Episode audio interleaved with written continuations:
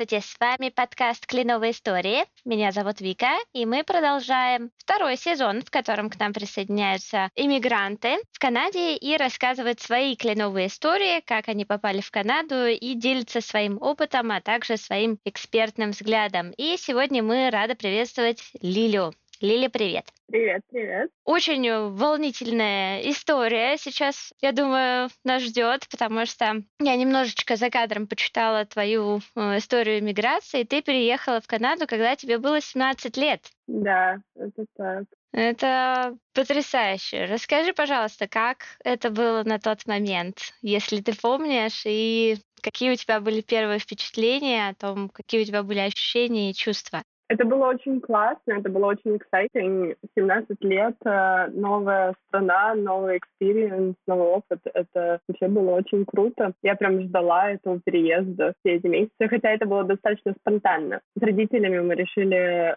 что я поеду в Канаду учиться буквально за 3-4 месяца до самого переезда. Ну вот это потрясающе. Да. Было бы интересно узнать побольше о том, как э, вы с родителями пришли к такому очень серьезному решению, потому что я так понимаю, что они тебя отправили в Канаду одну, ты сама поехала сюда, и расскажи, пожалуйста, как э, вот вы пришли к этому решению и как ты сама лично решила, что, ну, я поеду в Канаду? Во-первых, мы все, наверное, знаем, что в Канаде образование на очень высоком уровне. Я сама из Кыргызстана, и планировала ехать учиться в Россию. Я поступила в Казань и все равно смотрела на всякие варианты уехать за границу подальше на, запад. И была ярмарка профессии, на которую мы пошли с папой, послушали и решили, ну, почему бы не попробовать. У них плюс была скидка на регистрацию, чтобы подать документы, они сделали скидку на весь вот этот процесс. Ну и мы такие, ну ладно, попробуем, попадем, попадем, не попадем, не попадем. И попали, и уже все так спонтанно в попухах, такие, ну ладно, давайте едем. Такие возможности не часто попадаются. И вот,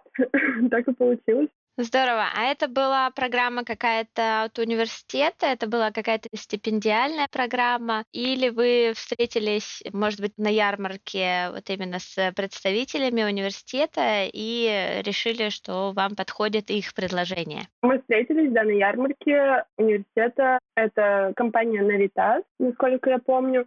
Они работают с несколькими университетами, и предложение было о колледже, колледж, который, он не отдельный, не самостоятельный колледж, то есть образование полное ты там не получишь колледжеское, но это считается как первый год университета для международных студентов. Туда поступают только международные, то есть со всех стран, но именно канадцев в этом университете нет, в этом колледже нет. А как только ты заканчиваешь год обучения в этом колледже, ты можешь сразу перейти в университет, к которому он прикреплен. То есть мой был в Манитобе, International College of Manitoba, который прикреплен к University of Manitoba. И сам University of Manitoba, получается, я и закончила. То есть мы пошли просто на ярмарку, послушали, предложение было достаточно хорошее, плюс Манитоба одна из самых дешевых провинций, и предложение нас э, заинтересовало.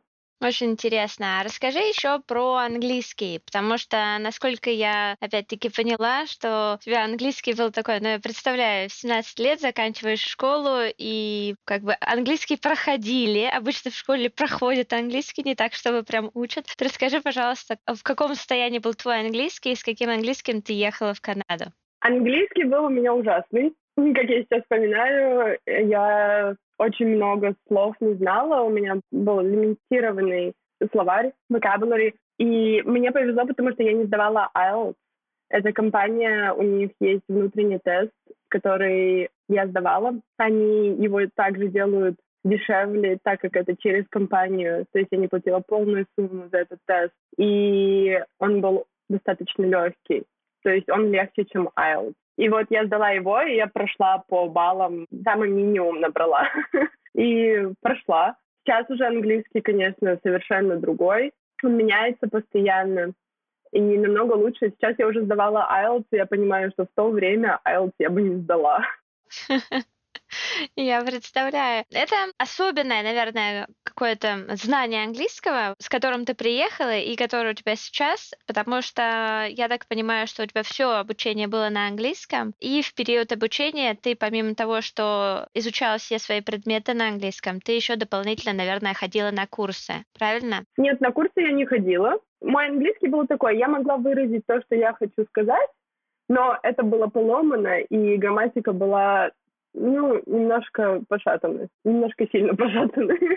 вот. Сейчас уже я могу спокойно говорить, иногда я даже думаю на английском. И, конечно, если сравнить два года назад и сейчас английский, то сейчас я скажу, что он немного хуже, потому что COVID, мы все сидим дома. Компания, с которой я сейчас общаюсь, это русскоговорящая компания потому что все так немножко разбежались по своим группкам, никто не может собираться большими компаниями.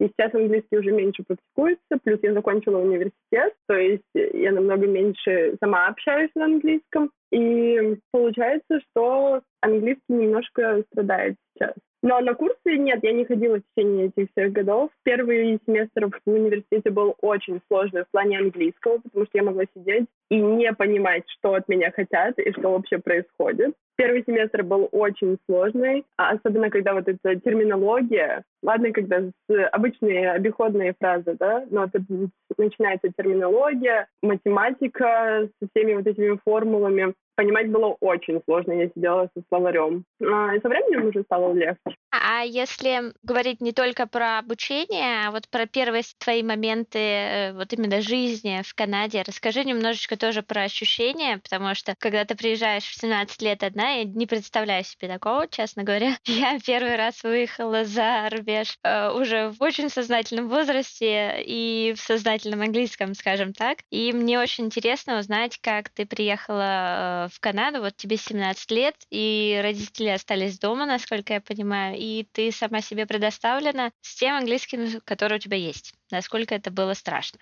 Это было не страшно. Мне кажется, у меня сам personality такой, что как бы даже если я ну, чего-то не знаю, чего-то не понимаю, я все равно попробую, пойду пообщаюсь с кем-нибудь. Это была не проблема. Общаться с кем-то была не проблема. Были какие-то непонятки в сленговом языке то есть тех вещах, которые не простые слова, а вот именно э, специализированные на Канаде, например, или на какой-то культуре. Других проблем, в принципе, не было, только вот сленговые проблемы с, с разными национальностями и с самими канадцами.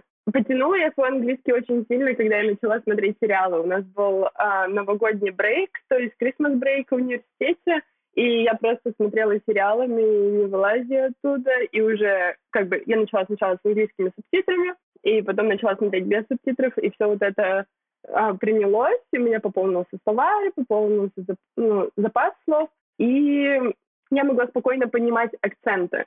Акценты тоже такая вещь, которую, если а, ты никогда не слышал такой тип акцента ранее, то его очень сложно будет понять. Плюс Канада очень многонациональная страна тут очень много акцентов.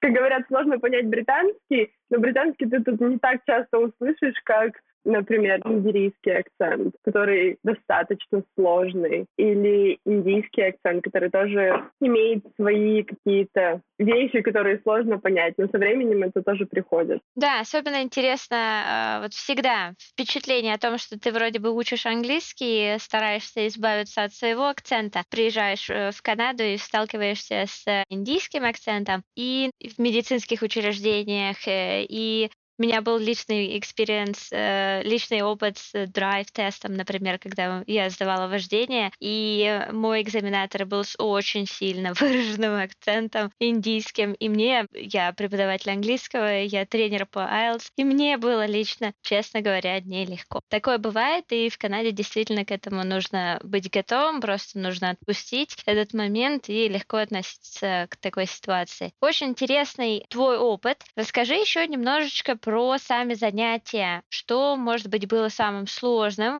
был такой более бытовой английский, который именно соотносится с сленгом. А вот если мы вернемся обратно в, в колледж, в университет, и какие там у тебя были сложности? С английским именно или в общем? Не только с английским, вообще. Вот что тебе показалось такое прям, тебе нужно было себя напрягать в какой-то момент? Нужно было научиться учиться. Это, наверное, очень странно звучит, но действительно нужно было научиться учиться, потому что в школе а, я достаточно быстро схватываю на лету, если что-то услышу, я могу потом это воспроизвести, я пойму это легко. А в университете так это не работает, но так это работало в школе, то есть я могла не читать учебники, я просто могла слушать в классе, делать какие-то коротенькие конспекты и потом это воспроизводить. Здесь уже в университете так это не работает, нужно действительно учиться, нужно зазубривать все, что есть просто в этом учебнике, все 300 страниц каждого предмета нужно читать и очень много времени уделять учебе, потому что, ну как, я в 17 лет надеялась, что будет достаточно легко, я приехала с надеждой, что я сейчас послушаю все в классе и потом прекрасно напишу экзамен. Плюс здесь нет устных экзаменов, то есть ты не можешь просто придумать что-то и вроде бы какие-то линии соединить и сказать что-то похожее на то, что тебя просят. Здесь нужно писать, отвечать на тесты и писать все четко. Иначе не пройдешь. Это было сложно, как бы понимать, что тебе нужно прочитать тысячу страниц за три месяца, и это учебный материал, это не просто развлекательная литература, да, это именно терминология и так далее. То есть, если ты берешь три класса, каждый учебник по 300 страниц, их все нужно прочитать, может быть, не один раз. Ну, это серьезно. Мы уже брали интервью для нашего YouTube канала наших партнеров, которые занимаются именно образовательной деятельностью, и э, нам рассказывали девочки про невозможность списывания, которая вроде бы казалась для русскоязычного пространства как бы, ну вот да, списывать вообще нельзя. Сейчас я, я, наверное, даже разучилась списывать, я не понимаю, как это происходит. А если ученик получает три, ну, то есть его ловят три раза, то его выгоняют из университета. И также, по-моему, списывание записывается на каком-то уровне, что потом сложнее найти работу. Идет какой-то рекорд от университета, что человек был нечестен в учебе, и сложнее найти работу, потому что работодатели меньше доверяют таким людям. Мы э, также разговаривали с э, студентами UFT, University of Toronto, скажем так, канадцами-канадцами с э, канадским бэкграундом, и все, что касается списывания, всегда в один голос говорилось как большой very big no-no. И да, это очень интересно именно касательно опыта э, обучения в канадских университетах, потому что здесь очень серьезно к этому относятся. Расскажи еще немножечко про то, что тебе особенно нравилось в процессе учебы? Может быть, у тебя были какие-то интересные взаимоотношения с одногруппниками? Может быть, преподаватели как-то вдохновляли вас особенно? Или, может быть, у вас были какие-то интересные мероприятия? В университете мне очень нравилось, что очень много было teamwork, то есть групповых работ и достаточно интересных проектов. Нужно было brainstorming и создавать, ну вот я училась на бизнес, например, мы очень делали много бизнес-проектов, и они не были стандартными, а мы очень много уделяли внимания экологии и часто делали проекты именно на экологию, то есть даже если создаешь ресторан, как ты сделаешь его более экологичным. И Канада действительно переживает за будущее, и учебный материал включает в себя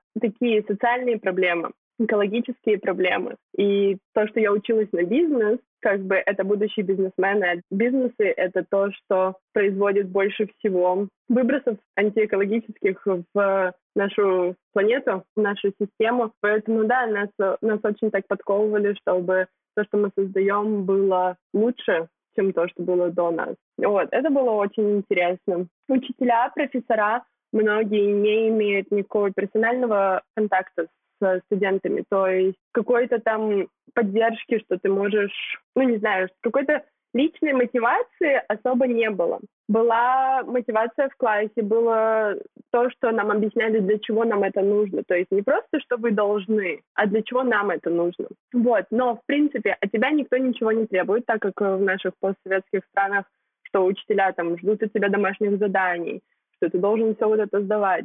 Тут ты сам за себя. Не хочешь сдавать, не сдавай. Это как бы твоя проблема, твоя оценка будущее, и почему учитель должен за это переживать. Он свою работу сделал, он объяснил тебе предмет, он объяснил тебе, что ты изучаешь, как это изучать и что это значит. Дальше все дело за тобой. Это было тоже интересно, потому что в такой момент ты как бы взрос... ну вот я в 17 лет приехала, и ты сразу взрослеешь из-за этого и понимаешь, что если не ты за себя отвечаешь, то никто за тебя отвечать не будет. Это сильно отличается от э, даже я училась в Московском университете, и даже у нас было такое, что преподаватели, они могли сказать, ну, тебе нужно что-то досдать, тебе нужно что-то доделать, то это здесь, я знаю, в канадских университетах такого совершенно не пользуется никаким спросом, и преподаватели, они просто получают работы, они их оценивают, и дальше работают уже, скажем так, с материалом, а не воспитывают студентов. То есть студенты уже более э, действительно взрослые и гораздо взрослее, я бы сказала, чем, например, российские студенты на первых курсах особенно. Это очень интересно. А расскажи еще немножко про какую-то внеклассную работу. Были ли у вас какие-то встречи, какие-то э, дополнительные мероприятия? Например, я знаю, что в University of Toronto они часто ходили на разные, ну, не митинги, но вот, например, у нас был опыт общения с одним студентом, и он рассказывал про то, как они ходили на День Земли в поддержку как раз-таки вот этой всей зеленой политики, и э, что у них очень много было мероприятий мероприятий направлено вот в такой сфере? Или у вас все-таки не было таких общеуниверситетских мероприятий, но были какие-то мероприятия с э, группой, с твоими одногруппниками? Или у вас, может быть, на факультете, может быть, на кампусе? Например, таких, как э, чтобы там универом или однокрупниками мы выходили на какие-то встречи, да, или вот на зеленые митинги. Нет, такого не было, чтобы именно университет это поддерживал такого не было. На кампусе часто были мероприятия, такие как, например, Back to School и всякие встречи в середине семестров или какие-то мероприятия в середине семестров для того, чтобы студенты могли хоть как-то расслабиться, снять стресс. У нас было однажды, что нам на кампус э, привезли альпак, это такие как... Да ладно? Да, я не знаю, что они... Как ламы. Да, да. Как ламы. Да, да, да, да, ламы. Вот. Чтобы студенты могли их погладить и, ну, как бы снять стресс и какое-то взаимодействие с животными, немножко расслабиться. Ну, вот, там также дринкс предлагали, всякие фоточки делали и просто общались, да, социализировались. И были дни собак, например, приводили просто собак э, в университет, по кампусу по всему ходили, и люди могли прийти поиграть с собаками, чтобы снять стресс точно так же. Потрясающе. Это было вообще очень классно. В остальном было больше такие social, как тусовки, socials, университетские тусовки. Давай тогда поговорим про кампус, потому что студенческая жизнь, она происходит действительно вся на кампусе, наверное.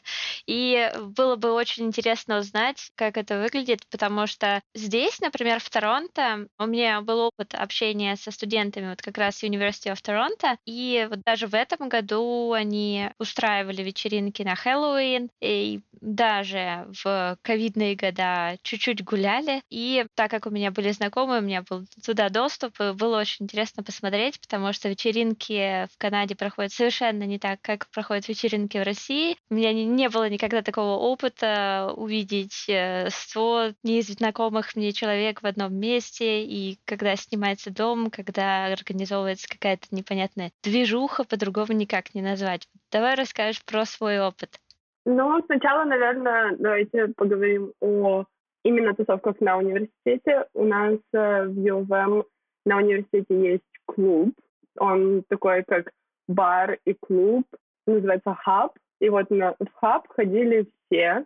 И по средам у них была прям такая большая тусовка, что прям посередине недели. Как раз студенты уже подустали. Самое время пойти потусить. Это было прямо на кампусе, и там всегда тусило очень много людей. И все знакомые, и как бы все, с кем ты учишься, кто особенно часто на кампусе бывает, все собирались там, танцевали, пили, все по-студенчески. В остальном мы тоже немножко тусили во время ковида. Ну, это такой секретик, которым я делюсь. Ну, мы собирались уже, да, также в домах, уже компаниями поменьше, и развлекались. У меня не было возможности, например, увидеть тусовки там, в Кыргызстане или, например, в России. То есть мне тоже как бы не с чем сравнивать. А, то, что я вижу здесь, э, в Канаде, это очень весело. Иногда ты просто приходишь на тусовки, где ты не знаешь никого, И единственный один человек, который тебя позвал, сказал, что тут есть тусовка, и ты просто приходишь, знакомишься со всеми, общаешься, и это совершенно не проблема, все тебя принимают, все с тобой здороваются, танцуют вместе, но, скорее всего, you're not gonna make any friends there. То есть, э, скорее всего, ты ни с кем-то не подружишься на долгое время, просто потусишь, проведешь хорошо время, и после этого, возможно, увидишься на какой-нибудь другой тусовке. Вот очень интересно, у меня был опыт общения с э, одной молодой девушкой, которая тоже студентка, э, и когда ее родители уехали в отпуск, э, ну, я знаю, что она остается одна дома, и я по российским, скажем так, стандартам ей говорю, ну что, закатишь вечеринку сейчас у себя дома, позовешь друзей и будешь веселиться. Она так на меня удивленно посмотрела и говорит, нет, знаешь, Вика, для того, чтобы закатить вечеринку, нужно иметь несколько тысяч долларов, снять большой дом с бассейном, и пригласить туда огромное количество людей. Просто это не 10 человек, это не маленькая какая-то, это так, переночевать 10 человек тут считается. А вот именно огромное-огромное количество людей, которых ты можешь даже не знать. То есть просто придет пол округи к тебе. И вот был ли у тебя опыт такой вечеринки? Я сама такую не делала. А на такую я приходила, да, было такое. И это достаточно весело, но это такое сумасшествие. Мы, наверное, больше придерживаемся, вот моей группой друзей, мы больше придерживаемся такое, что нас вот 20 человек, мы все приходим к кому-нибудь домой, или мы снимаем дом, мы часто снимаем дом, и денег действительно нужно, и если это как бы такая канадская тусовка, то нужно прям и как бы закупить алкоголь, чтобы всем хватало, и э, устроить вот прям снять дом, как ты сказала, большой достаточно. У нас с бассейнами особо ничего нет. Мы живем в Виннипеге, где очень холодно. Сейчас, например, минус 25 на улице. Поэтому по бассейнам мы особо не, не паримся. Это не часто такое дело. А в основном, да, мы придерживаемся таких более маленьких тусовок. Тоже снимаем дом там, чтобы могли люди остаться, чтобы не водили уже в нетрезвом состоянии. И развлекаемся так, да. Ну вот на большой тусовке я была один раз, но ничего такого прям сумасшедшего я рассказать не могу, потому что, не знаю, наверное, не мое, поэтому не было таких больших эмоций. Вот. Но все равно это очень интересный опыт, потому что здесь вот то, что называется networking, то есть именно взаимодействие со своим кругом, общение, с моей точки зрения, то, как я это вижу, это такая вещь номер один, то есть у тебя должны быть обязательно какие-то знакомые, чтобы у тебя какая-то социальная жизнь разрасталась. Вот давай поговорим о том, как ты наращивала свой вот этот networking, как ты знакомилась с людьми, с которыми ты, например, общаешься и сейчас, и тогда, когда ты только приехала, когда тебе было 18 лет? Ну, нетворкинг — это такая, такая интересная тема, скажу. А, когда я приехала, я общалась только с русскоговорящими. То есть с internationals мне было достаточно сложно найти общий язык, плюс языковой барьер.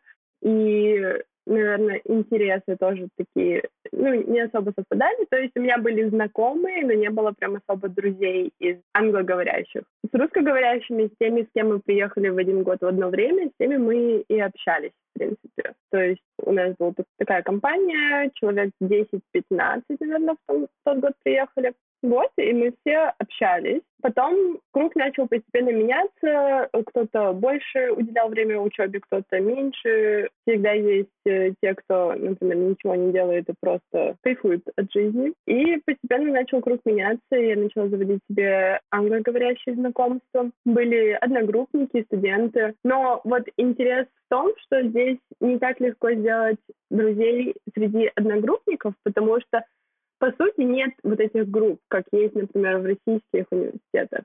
То есть ты выбираешь тут отдельные классы, и на одном классе у тебя одни одногруппники, а на другом классе у тебя другие.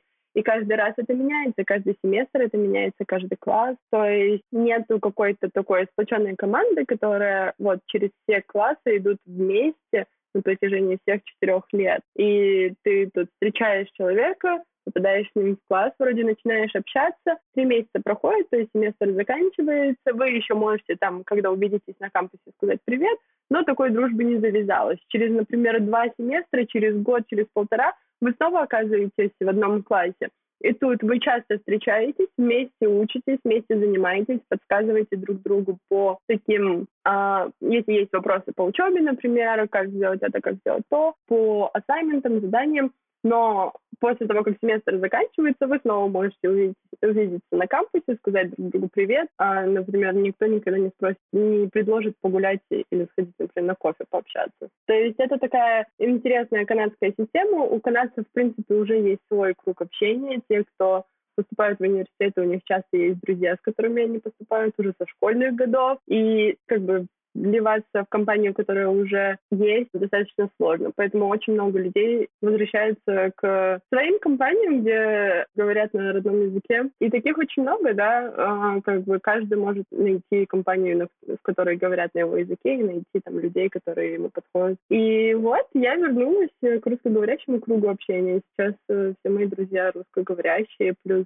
ковидом все немножко разбежались как раз-таки вот под этим компашкам по своим корням, так сказать. И у нас есть несколько человек, которые англоговорящие в нашей компании, но тоже есть всего пару. Mm, как интересно.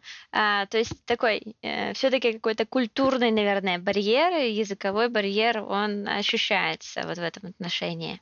У меня есть много англоговорящих знакомых, с которыми, например, до ковида я могла встречаться там раз в месяц, да, хотя бы ковидом, когда нам вообще запретили встречаться, мы стали, ну, как бы мы перестали встречаться, и уже раз в месяц там мы, например, друг другу писали сообщения, как дела, а, как жизнь.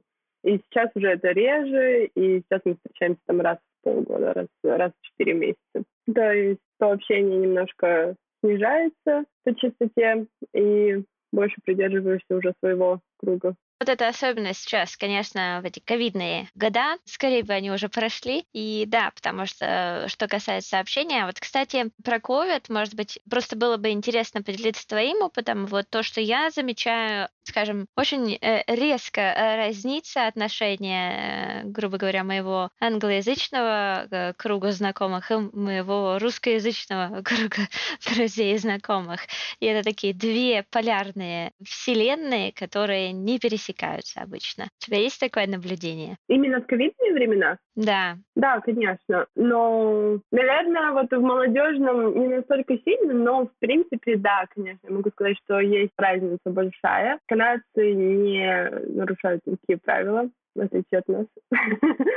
Всех, наверное. Наверное, они стараются больше. Есть, конечно, исключения, но большинство, они предпочитают держаться правила, они знают о штрафах, они знают о том, что соседи позвонят куда надо и скажут, что кто-то нарушает. Обязательно. Тут нет такого, что если типа кто-то рассказывает, он плохой человек. Если кто-то рассказывает, он делает так, как это нужно делать. Он порядочный гражданин и молодец. Поэтому как бы тут э, все это достаточно сложно, ну и мы, в принципе, старались сильно не нарушать, потому что штрафы действительно большие, люди действительно позвонят, куда, куда нужно позвонить, и все это достаточно ну, сложная история. Плюс не хочется особо иметь дело с полицией, когда ты приезжаешь сюда на птичьих правах, почти птичьих правах. Вот, такое все дело. Ну, интересно. Расскажи теперь, вот ты уже закончила учебу, я так понимаю, у тебя закончился бакалавриат, ты получила диплом, и вот как ты сейчас себя ощущаешь после учебы, и насколько ты чувствуешь себя, насколько ты чувствуешь Канаду своей, и насколько ты хочешь дальше здесь продолжать жить, работать и оставаться, получать пиар, получать паспорт? Очень интересный вопрос. А, я чувствую Канаду своей, конечно. Это, это мой дом. Я уже не представляю, что сейчас, например, я вернусь в Кыргызстан и там буду свою жизнь строить. Это очень сложно. Как бы даже думать об этом очень сложно. Сейчас я на рабочей визе, и да, я закончила университет в мае. Сейчас работаю и надеюсь подаваться на пиар чуть позже в этом году уже. Хотела сказать в следующем году, но мы уже в 2022. Наверное, Канада единственное, чем меня не устраивает, это холодами. Потому что очень-очень-очень холодно. В ночь, получается, с 31 на 1 января, 31 декабря на 1 января, ощущалось как минус 43. Мы гуляли с ребятами, ездили с тусовки на тусовку, и заводишь машину, э, сколько угодно можешь сидеть в этой заведенной машине, она греться не будет совершенно, пока ты не едешь начинаешь ехать, она немножко разогревается, останавливаешься на светофоре, она сразу остывает. Это вообще, это невозможно, ощущается как минус 43, по градусам минус 35, по-моему, было, и очень-очень холодно. Вот это мне не нравится. Я не могу себе даже такого представить. Да, это к вопросу о том, насколько Канада большая. То есть вместе с Россией это две самые большие страны в мире. И я живу на юге в Торонто, и у нас в новогоднюю ночь было где-то в районе нуля. Ну вот сейчас в январе, например, уже становится морознее. У нас зима где-то в январе, в феврале, в марте. Потом она резко переходит в лето. Очень быстрый такой переход, но зима у нас, мы ее ждем где-то в феврале, такую прям э, зимушку. А э, в Торонто очень мягкий климат, и за счет близости к озеру иногда даже не ощущается, это зима или не зима. Идешь трава зеленая, деревья зеленые, потому что тут много вечно зеленых растений. Вот, кстати, расскажи, не хочешь ли ты дальше куда-то переехать, может быть, в Торонто, может быть, в другую провинцию, может быть, в Ванкувер? Не рассматриваешь ли ты для себя такие перспективы на будущее? Вот, несмотря на то, что я сказала, что холод мне не нравится, я планирую переехать в Калгари, а, а Калгари точно такой же холодный город. Но я вот за последние полтора года побывала там три раза. Это мое, наверное, самое посещаемое место в Канаде. Прекрасные озера, самые знаменитые на весь мир озера. Там горы, природа невероятная. Плюс только один налог, что очень хорошо. Вот. Так что планирую переехать в Калгари, да. Но там точно так же холодно. Единственное, в Калгари, наверное, у них есть такой порыв ветра, который приносит теплую погоду на несколько дней, то есть может быть минус 30, стоять неделю, а потом э, пару дней или неделю будет стоять плюс один, плюс пять даже потому что вот теплый ветер приносит теплую погоду, у них такое немножко пелена на небе, не знаю, облаков, паров или что-то такое. Насколько я слышала, настолько рассказываю. И у них теплеет, а потом снова минус 30 ударяет. Вот, но там есть горы, там есть красота. В Манитобе нет ничего. Я, конечно, очень люблю Виннипек.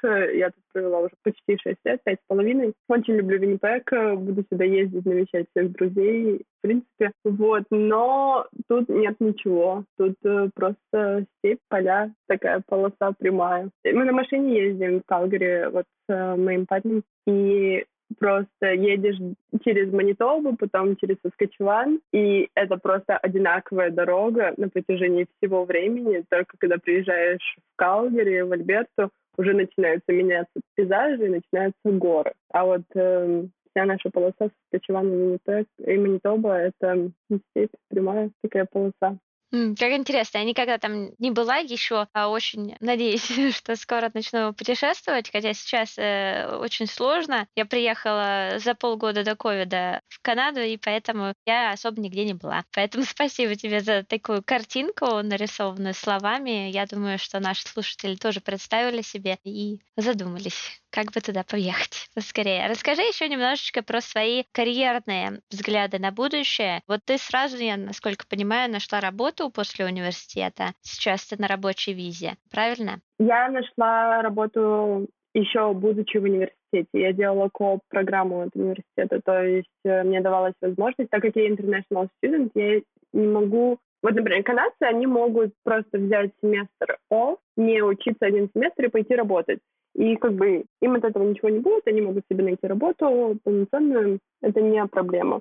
Для меня это так не работает, потому что если я пропускаю семестр, то, скорее всего, у меня будут дальнейшие проблемы с визами и пиаром и так далее. Плюс я не могу работать, если я не учусь. Если я учусь, я могу работать только half, like part-time, то есть э, только 20 часов в неделю а full time это уже 40 часов в неделю. Вот, поэтому я пошла через программу Coop, которая, по идее, позволяет получить опыт до того, как ты выпускаешься из университета. И я сделала один семестр в одной компании, была очень интересная компания, но они... эта компания очень маленькая, у них там пять человек, и бюджета не хватает на то, чтобы держать еще одного человека. Вот. И я потом устроилась вот в компанию, в которой я до сих пор работаю, The Northwest Company. У них продовольственные магазины по северу Канады, по Нунавути и Northwest Territories, и также в Аляске и в Карибских островах. Но Аляска и Карибские немножко не в нашем офисе, у них есть отдельный офис, который работает этим, а, а мы работаем по Северной Канаде. Туда продукты очень сложно доставлять, нет дорог, снег, холод, ну и, наверное, понятно, что это такая интересная история. И вот я работаю с ними сначала через универ, потом они меня оставили на part-time, пока я училась, потом я снова пошла к ним full-time во время коопа, потом снова part-time, пока я доучивалась, и вот закончила, и меня уже приняли на permanent позицию, на постоянную. И вот в июне будет год, как я на permanent позиции. Да. Я вообще закончила на как бы бакалавриат маркетолога и на международный бизнес. К сожалению, я не особо делаю ни то, ни другое. Но Сейчас я работаю только для опыта, и с учетом того, что я планирую переезжать в этом году в Калгари, как бы я уже дорабатываю работу. Хочу закончить, чтобы у меня был полноценный опыт, код экспириенса, и дальше хочу работать сфере маркетинга. Очень интересно. А будешь ли ты становиться большим, серьезным канадо-блогером, который будет рассказывать и делиться опытом о жизни в Канаде? Потому что, насколько я понимаю, у тебя есть такой некий порыв делиться, и у тебя очень интересная инстаграм-страничка, где ты делишься своим опытом, рассказываешь свои истории. И на самом деле это очень интересно. И может быть как раз связано немножечко с маркетингом, потому что развивать свой э, блог — это очень серьезный маркетинг. Да, это тяжелая работа, конечно. Не знаю. Вот сначала я хотела, конечно, сделать такой прям большой-большой блог, очень интересный, но сейчас он стал таким более жизненным, чем именно прям про обучение в Канаде. Возможно, через какое-то время он снова пойдет в такое русло, что будет очень много информации. Мне кажется, я немножко потеряла свою музыку на данный момент. когда она вернется, то это будет. А, ну, блогом мне нравится заниматься, мне нравится именно показывать такие интересные аспекты Канады в обиходной жизни. У меня сторис очень часто такие не нацелены на вот я проснулась, покушала, а вот нацелены на такие особенности какие-то Канады. И, наверное, хочется показывать свои хобби, чем я занимаюсь в Канаде, чем вообще можно заниматься в Канаде в ковидные времена. Сейчас я, например, проявляю пленку, фотографирую на пленочный фотоаппарат и проявляю пленку сама. Так мы и развлекаемся в ковидные времена. Как интересно, да, потому что сейчас реально в ковидные времена жизнь в Канаде, она отличается от той жизни в Канаде, которая была несколько лет назад, и она сильно отличается от э, жизни в наших странах, Европы, то есть это какая-то такая особая, наверное, жизнь, о которой тоже стоит рассказать, о которой стоит поделиться, и спасибо большое, что делишься. Мне лично очень нравится твоя страничка, и мы обязательно прикрепим в шоу-ноутс в описании описании к подкасту ссылочку. Те, кто захотят побольше узнать э, про Канаду твоими глазами, вот, приглашаю обратить внимание и насладиться таким описанием. Лилия, ну и перед тем, как мы закончим наш подкаст, хочу задать тебе несколько вопросов, которые я люблю задавать нашим гостям. Расскажи, пожалуйста, что было самое первое, что ты купила в Канаде? Самое первое, что я купила в Канаде? Интересный вопрос. Наверное, самое первое, что я помню, такая моя очень важная покупка, я скажу, что теплые носки. Вот теплые носки как раз. Это, конечно, была не самая первая покупка, но уже ближе вот э, к зиме я приехала в сентябре, и вот ближе к декабрю, в ноябре, наверное, мне очень были нужны теплые носки. Об этой покупке я точно помню. Да, это серьезно отличает, ну, скажем, твою локацию переезда от моей, потому что у меня одной из первых покупок были солнечные очки. Вот, да. Да. А расскажи, пожалуйста, есть ли что-то, э, что ты с собой привезла, и тебе это совсем не пригодилось? Я не знаю, но скажу, что не привозите с собой электронные приборы, например, фены и какие-то утюги, потому что они не подойдут к розеткам. Вот. Это точно. То, что я привезла, не знаю даже. В принципе, у меня было представление о том, куда я еду, я сделала такой research. А есть ли что-то, что вот ты жалеешь, что ты с собой не привезла? Или жалела вот в самые первые дни, если ты помнишь, что тебе вот очень этого не хватало, и было очень странно, что в Канаде этого вот прям нет? Наверное, какие-то вкусняшки, типа чупа-чупсов XXL, которых тут нет.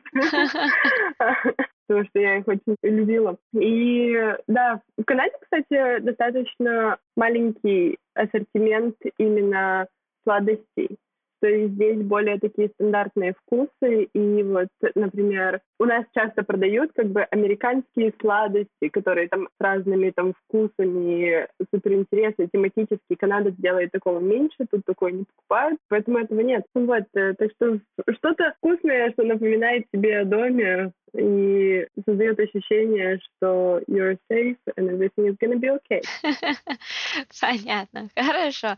Спасибо большое. Это вот такие э, интересные вопросики, которые у каждого свои, у каждого найдется что-то свое личное, чего не хватает. У нас, например, кстати, в Торонто э, русский магазин, э, в котором можно найти почти все, что можно было купить. Даже в Москве, в принципе, вот такой острой нехватки именно чего-то такого родного, вкусного. Я боюсь, что, наверное, наверное, у меня нет. И вот просто было бы интересно услышать твой взгляд на это. Наверное, для меня, помимо вот этих сладостей, у нас в Кыргызстане есть курут. Курут — это такие сырные шарики, которые похожи больше на сушеный кефир. То есть это fermented milk, сушеная. И это такой прям национальный продукт, по которому я скучаю, наверное, больше всего. Вот, это прям такое родное, вкусное. И вчера я виделась с подружками, и у моей подружки, оказывается, завалялся пакет с курутами, и я была очень рада, когда я их попробовала.